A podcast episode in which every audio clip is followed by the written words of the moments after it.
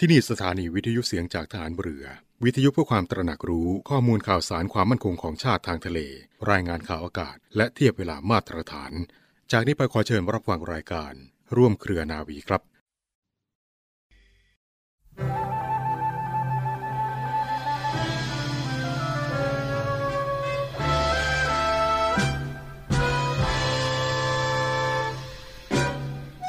ความสุข ความเจริญอันแท้จริงนั้น หมายถึงความสุข ความเจริญที่บุคคลแสวงหามาได้ด้วยความเป็นธรรม ทั้งในเจตนาและการกระทำไม่ใช่ได้มาด้วยความบังเอิญ หรือด้วยการแก่งแย่งเบียดบังมาจากผู้อื่น ความเจริญที่แท้นี้มีลักษณะเป็นการสร้างสรรค์ เพราะอำนวยประโยชน์ถึงผู้อื่นและส่วนรวมด้วย ตรงกันข้ามกับความเจริญอย่างเท็จเทียมที่เกิดขึ้นมาด้วยความประพฤติไม่เป็นธรรมของบุคคล ซึ่งมีลักษณะเป็นการทำลายล้าง เพราะให้โทษบ่อนเบียนทำลายผู้อื่นและส่วนรวม การบ่อนเบียนทำลายนั้น ที่สุดก็จะกลับมาทำลายตน พระบรมราโชวาทของพระบาทสมเด็จพระบรมชนากาธิเบศรมหาภูมิพล อดุลยเดชมหาราช บรมนาถบพิตรในพิธีพระราชทานปริญญาบัตรของจุฬาลงกรณ์มหาวิทยาลัย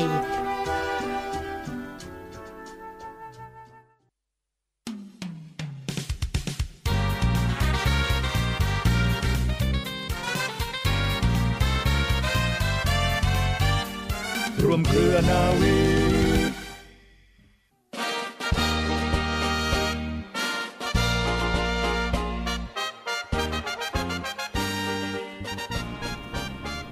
สวัสดีคุณผู้ฟังทุกท่านค่ะ ขอต้อนรับคุณฟังทุกท่านเข้าสู่รายการร่วมเครือนาวี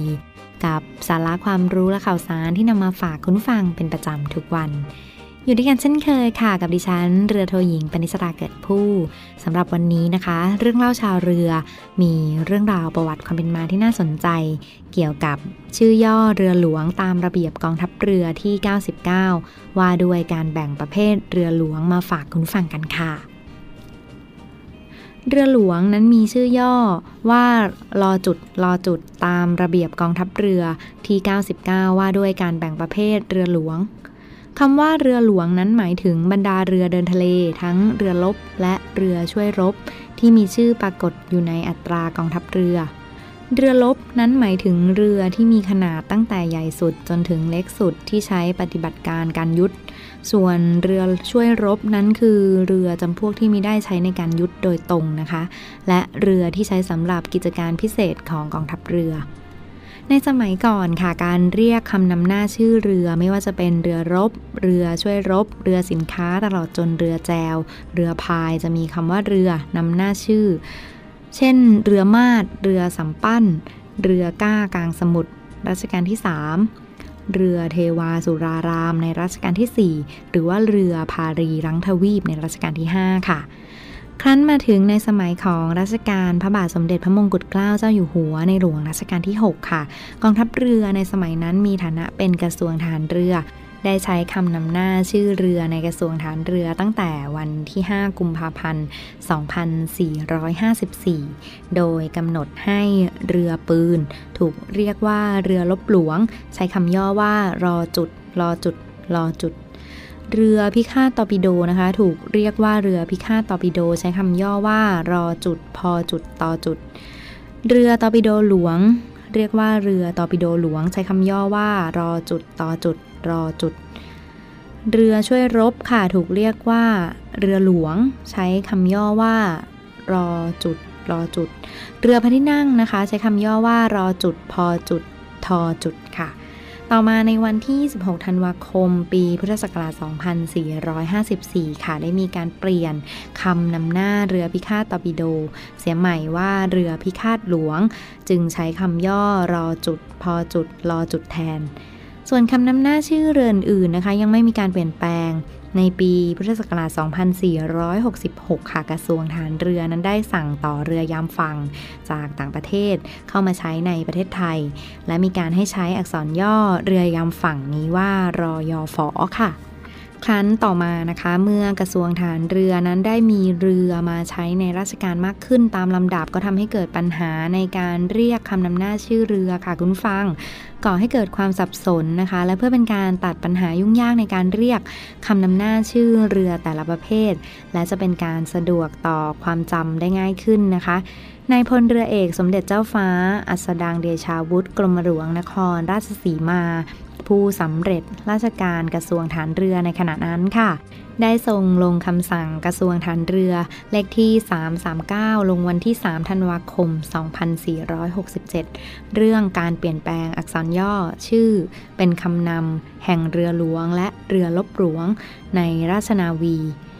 ออกมาใช้ทำให้เรือปืน เรือพิฆาต เรือตอร์ปิโดและเรือช่วยรบนั้นเปลี่ยนคำนำหน้าชื่อเรือทั้งหมดมาเป็นเรือหลวง โดยใช้คำย่อว่ารอเรือจุดรอลิงจุด ส่วนเรือยามฝั่งนั้นยังคงใช้คำว่ารอยอฟอและเรือพระที่นั่งก็ยังคงใช้คำว่า รอพอทอต่อไปตามเดิมค่ะคุณฟัง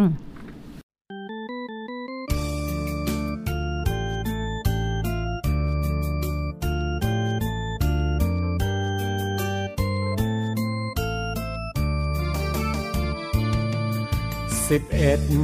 หากใครพูดเป็นสิบหนึ่ง เชื่อได้เกินครึ่ง นั่นแหละลูกนาวี เจอเพื่อนหญิงชายทายทักคำว่าสวัสดี เชื่อได้เลยนี่ คือทหารเรือขนบธรรมเนียมประเพณีคงอยู่ เป็นลูกประดู ฟังอยู่ที่ในเลือดเนื้อ เพลงลูกทะเล เดินหน้าหน้าที่ทหารเรือ ร้องฟังไม่เบื่อวอนสนาวีและเนวีบลู ชื่นชีวันสัมพันธ์เนวี รุ่นน้องรุ่นพี่ให้เกียรติยกย่องเชิด รุ่นอาวุโสให้ความเคารพเรียกครู รวมกันเราอยู่ เหมือนดอกประดู่เบ่งบานฮาเบตสมอออกเรือยามดึก ใจร้อยพันนึก เรื่องศึกพวกเราคลานยุทธนาวี ก่อช้างเลื่องชื่อลือนาน ทั่วโลกกล่าวขาน รอยันไทยเนวี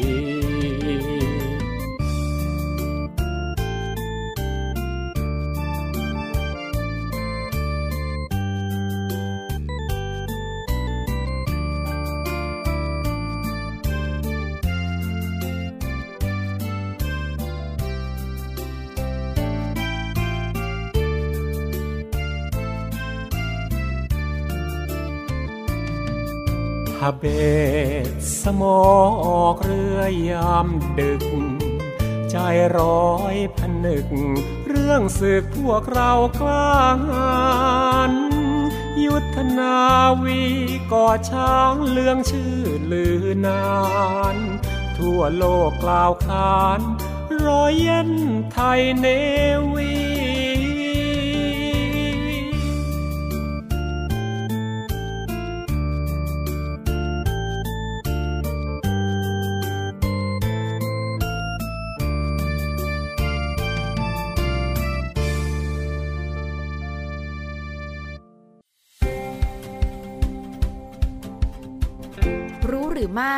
4 จุดบอดที่ควรหลีกเลี่ยงเมื่อเข้าใกล้รถบรรทุกค่ะ การเดินทางบนท้องถนนนะคะ ย่อมมีความเสี่ยงเกิดอุบัติเหตุได้เสมอค่ะ หลายครั้งนะคะมักจะเกิดจากผู้ขับขี่ขาดประสบการณ์ขับขี่ที่ดีพอ และยังไม่รู้ถึงจุดเสี่ยงที่ก่อให้เกิดอุบัติเหตุค่ะ เพื่อเป็นการป้องกันและหลีกเลี่ยงการเกิดอุบัติเหตุนะคะ วันนี้รู้หรือไม่ขอนำข้อมูลเกี่ยวกับจุดบอดของรถบรรทุก ที่เสี่ยงต่อการเกิดอุบัติเหตุทั้ง 4 จุด เพื่อมาบอกเล่ากับทุกท่านกันค่ะ โดยจุดที่ 1 ค่ะด้านขวาของรถบรรทุก จุดนี้นะคะ คนขับรถบรรทุกจะไม่สามารถมองเห็นรถที่วิ่งขนานข้างด้านขวาได้เนื่องจากความสูงของตัวรถ บดบังทัศนวิสัยในการมองเห็น โดยคนขับจะเห็นรถด้านขวาก็ต่อเมื่อรถคันนั้นวิ่งอยู่ในรัศมีของกระจกมองข้างนั่นเองค่ะ ซึ่งจะเห็นตั้งแต่ช่วงหลังของห้องโดยสารยาวตลอดจดท้ายรถหากเราขับรถเข้าไปขนานด้านข้างของห้องโดยสาร เมื่อรถบรรทุกต้องการเลี้ยวเปลี่ยนช่องทาง และมองไม่เห็นรถของเราตรงจุดนี้ อาจจะทำให้เกิดอุบัติเหตุขึ้นได้ค่ะ เราจึงควรหลีกเลี่ยงการขับรถเข้าไปอยู่ในพื้นที่ที่เป็นจุดบอดนี้ค่ะ จุดที่ 2 ด้านหน้าของรถบรรทุก การที่เราขับรถนำหน้ารถบรรทุกนั้นนะคะ หากอยู่ในระยะประชิด คนขับรถบรรทุกอาจมองไม่เห็นรถด้านหน้าค่ะ เนื่องจากความสูงของรถอาจบดบังทัศนวิสัยในการมองเห็น หากเป็นรถเทเลอร์ที่มีช่วงห้องเครื่องยาวอาจทำให้ไม่เห็นรถที่อยู่ด้านหน้าเลย และสิ่งสำคัญอีกหนึ่งสิ่งที่ต้องระวังนะคะ คือระยะเบรกของรถบรรทุก เราจึงควรหลีกเลี่ยงการขับรถที่อยู่ในพื้นที่ด้านหน้าของรถบรรทุกค่ะ จุดที่ 3 ด้านหลังของรถบรรทุกเป็นที่ทราบกันดีอยู่แล้วนะคะว่า รถบรรทุกมีสินค้าหรือว่าตู้คอนเทนเนอร์อยู่ด้านหลังของรถค่ะ ซึ่งกระจกมองหลังของคนขับรถบรรทุกนั้นไม่สามารถมองเห็นด้านหลังของรถได้อย่างแน่นอนค่ะ ดังนั้นผู้ขับขี่ตามหลังรถบรรทุก จึงควรเว้นระยะห่างของรถไว้อย่างน้อย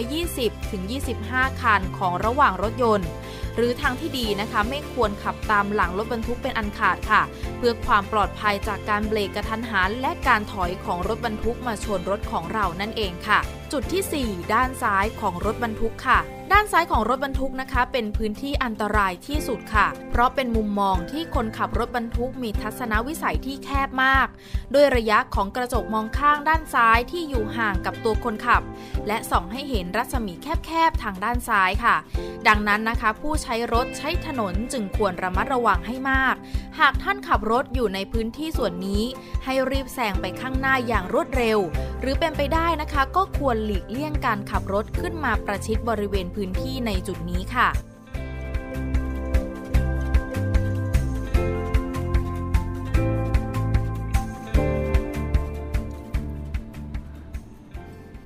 ต่อเนื่องกันในช่วงนี้กับข่าวสารจากกองทัพเรือนะคะรายการร่วมเครือนาวี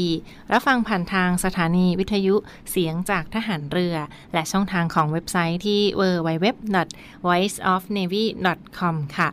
มากันที่อีกหนึ่งข่าวสารประชาสัมพันธ์มาฝากคุณฟังกันในช่วงนี้นะคะ ในส่วนของนักเรียนจ่าทหารเรือ ประจำปี 2566 ซึ่งกำลังจะเปิดรับสมัครนักเรียนจ่าทหารเรือในห้วงเดือนธันวาคม 2565 นี้ ถึงเดือนมกราคม 2566 ค่ะนิดว่าเชิญชวนมาสมัครเข้ามาเป็นส่วนหนึ่งกับกองทัพเรือกัน ในครั้งนี้ฟังคะหนึ่งปีหนึ่งครั้งเท่านั้นสำหรับน้องๆท่านใดที่มีคุณสมบัติตรงตามเงื่อนไข หรือคุณพ่อคุณแม่ผู้ปกครองที่สนใจจะให้น้องๆมาเป็นนักเรียนจ่าในส่วนของกองทัพเรือ ต่อยอดอนาคต และรับราชการต่อในกองทัพเรือต่อไปนะคะ สิทธิสวัสดิการต่างๆ ก็มีพร้อมให้เช่นเดียวกันค่ะ ในส่วนของกองทัพเรือโดยกรมยุทธศึกษาทหารเรือกำหนดเปิดรับสมัครนักเรียนจ่าทหารเรือ ระหว่างวันที่1ธันวาคม 2565 ถึง มกราคม 2566 ในครั้งนี้นะคะ ซึ่งก็เป็นการเปิดรับสมัครนักเรียนจ่าทหารเรือประจำปี 2566 ในส่วนของกองทัพเรือต่อไปค่ะ เปิดรับสมัครสอบ เมื่อสอบผ่านเรียบร้อยแล้วก็จะเข้าสู่ขั้นตอนแล้วก็บรรจุเข้ามาเป็นในส่วนของจ่าทหารเรือต่อไปนะคะ ซึ่งผู้สมัครสอบก็ต้องเป็นคุณสมบัติที่ตรงตามเงื่อนไขมีเงื่อนไขใดบ้างค่ะ ประการที่ 1 คือต้องเป็นบุคคลพลเรือนที่เกิดระหว่างปี 2546 ถึงปี 2548 นะคะ น้องๆเยาวชนที่เกิดระหว่างปี 2546 ถึงปี 2548ที่ผ่านมาจะเคยเรียนรอดอมาแล้ว หรือว่าไม่เคยเรียนรอดอก็สมัครสอบเป็นนักเรียนจ่าทหารเรือได้ค่ะ และกำลังศึกษาชั้นมัธยม ศึกษาปีที่ 6 ปวช 3 กศน หรือเทียบเท่า นั่นคือต้องจบภายในเดือนเมษายน 2566 นะคะสำเร็จการศึกษาเทียบเท่าชั้นม 6 ปวช 3 และกศนผู้สมัครสอบต้องมีสัญชาติไทย โดยกำเนิดบิดามารดา ตามใบเกิดมีสัญชาติไทย แต่ถ้าบิดาเป็นทหารหรือตำรวจค่ะ ก็ไม่บังคับว่ามีสัญชาติไทยโดยกำเนิดก็ได้นะคะ ในส่วนของทหารกองประจำการทหารกองหนุนก็เปิดรับสมัครเช่นเดียวกัน และต้องเปิดระหว่างเกิดระหว่างปี 2542 ถึงปี 2545 นะคะ เดดว่าเปิดรับสมัครสอบตั้งแต่ 1 ธันวาคม 2565 ถึง 29 มกราคม 2566 นะคะ ผ่านช่องทางออนไลน์และเว็บไซต์ ก็เข้าไปดูรายละเอียดกันได้ที่ Facebook แฟนเพจ นักเรียนจ่าทหารเรือนะเพียงพิมพ์คำว่า นักเรียนจ่าทหารเรือค่ะ แค่นี้ก็จะดูรายละเอียดกันได้ แล้วก็มีดาวน์โหลดใบสมัครกันได้เช่นเดียวกันนะกดลิงก์เข้าไป ซึ่งเขาเปิดรับสมัครผ่านช่องทางออนไลน์เหมือนเดิมนะคะในส่วนของนักเรียนจ่าทหารเรือในครั้งนี้ค่ะ รับทุกสายการเรียนไม่กำหนดเกรดขั้นต่ำมีเงินเดือนให้ระหว่างเรียนนะคะเรียนฟรีไม่เสียค่าเทอม แล้วก็ได้วุฒิ ปวส เมื่อเรียนจบ รับราชการได้ติดยศจ่าตรีได้เลยทีเดียว นั้นก็ถือได้ว่าเป็นสิทธิกำลังพลและสวัสดิการที่จะได้รับอย่างต่อเนื่องในส่วนของนักเรียนจ่าทหารเรือค่ะ สิทธิสวัสดิการให้ตลอดการศึกษาด้วยนะ เรียนฟรีมีค่าใช้จ่าย มีเงินเดือนให้ด้วย ซึ่งกองทัพเรือก็จะออกค่าใช้จ่ายด้านการศึกษาและเครื่องแต่งกายให้ทั้งหมด มีเบี้ยเลี้ยงเป็นค่าอาหารประจำวัน มีเงินเดือนให้สำหรับนักเรียนนะรายได้ตั้งแต่เดือนละ 3,070 บาทขึ้นไปค่ะ ซึ่งก็มีระดับของการแบ่งการศึกษาสำหรับน้องๆนักเรียนจ่าทันเรือ ถ้าได้ผลการเรียนดีเด่นได้รับการคัดเลือกก็จะได้เลื่อนฐานะเป็นนักเรียนนายเรือได้ด้วยนะนี่ก็ถือได้ว่าเป็นการต่อยอดสิทธิสวัสดิการที่จะได้รับคุณสมบัติเบื้องต้นผู้ที่สนใจจะสมัครสอบเข้ามาเป็นนักเรียนจ่าทหารเรือฟังคะ แน่นอนว่าก็ต้องเป็นพลเรือน อายุ 18 ถึง 20 ปี เป็นทหารกองหนุนหรือทหารกองประจำการสังกัดกองทัพเรือ อายุ 21 ถึง 24 ปี และเป็นอาสาสมัครทหารพราน สังกัดกองทัพเรืออายุ 18 ถึง 24 ปีนะคะ ซึ่งเขาก็ไม่จำกัดอายุการรับราชการที่ผ่านมาด้วยค่ะ เรียกว่าเปิดกว้างแล้วก็เปิดรับคุณสมบัติในเบื้องต้นสำหรับผู้ที่จะสมัครเข้ามาสอบเป็นนักเรียนจ่าทันเรือนะคะ รับจำนวนมากเลยเดียวฟังคะ ท่านใดที่สนใจจะนำบุตรหลานหรือว่าพาบุตรหลานเข้ามาเป็นส่วนหนึ่งกับกองทัพเรือค่ะ ก็ฝากบอกต่อแล้วก็ประชาสัมพันธ์กันอย่างต่อเนื่อง เปิดรับสมัครตั้งแต่เดือนธันวาคม 2565 นี้ ถึงเดือนมกราคม 2566 ติดตามรายละเอียดได้ทางเว็บไซต์ของ Facebook Fanpage นักเรียนจ่าทหารเรือค่ะ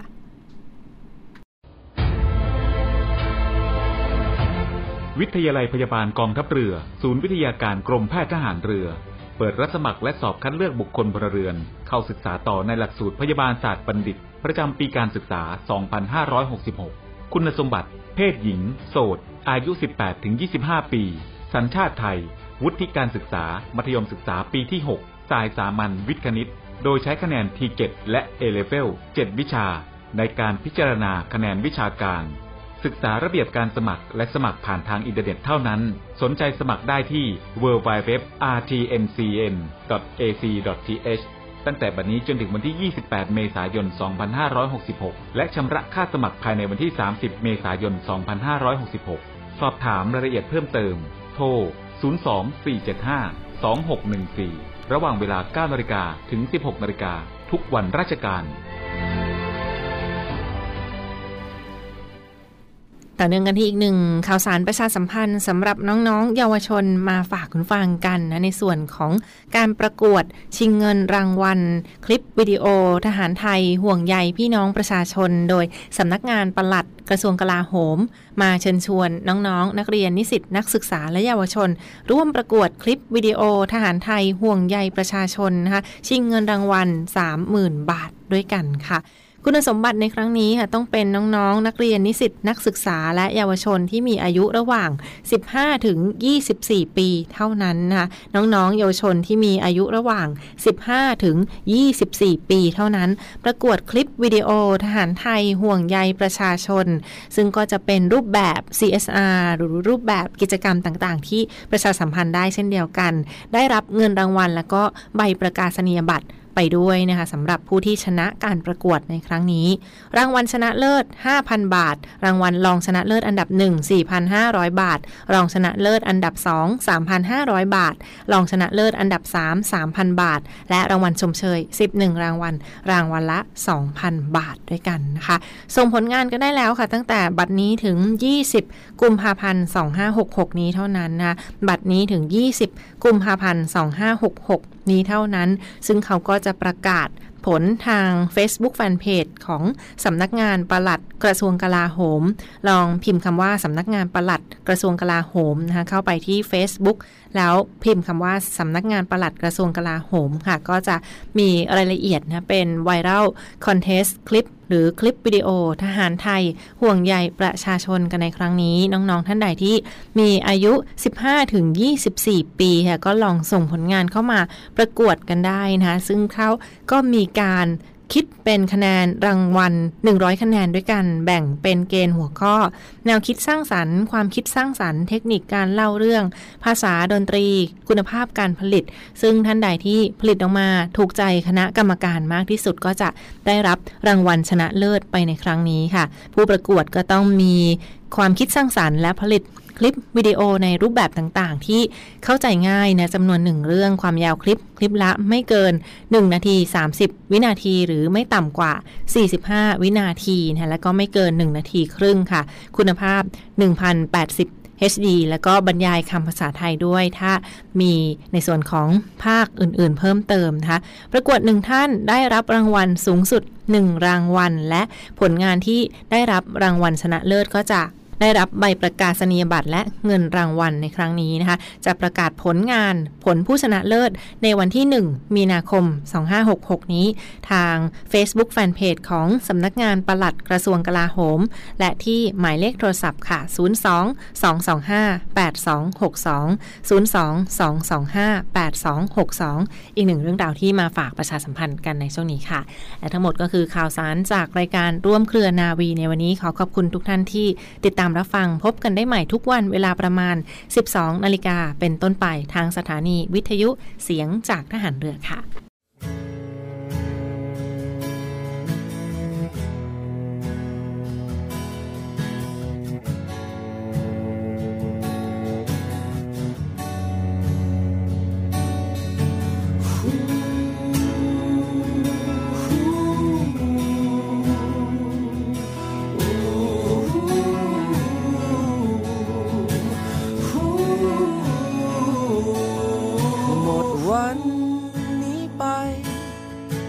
คืนที่ผ่าน ก็ไม่รู้อีกนานเท่าไร กว่าเราจะได้เจอได้พบกันใหม่ ต่อจากนี้ควรทำอย่างไร ในวันหนึ่ง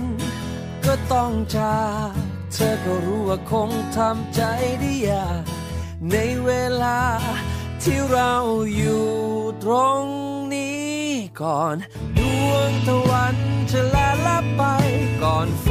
ดวงนี้จะเลือนหายไป ฉันจะมีเธออยู่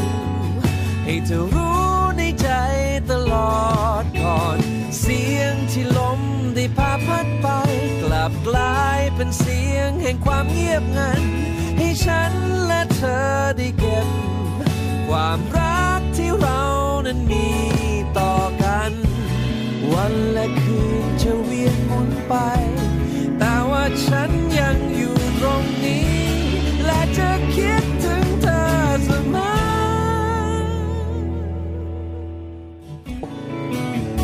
ก่อนดวงตะวันจะลาลับไป ก่อนไฟดวงนี้จะเลือนหายไป ฉันจะมีเธออยู่ให้เธอรู้ในใจตลอดก่อน เสียงที่ลมได้พาพัดไป กลับกลายเป็นเสียงแห่งความเงียบงัน ให้ฉันและ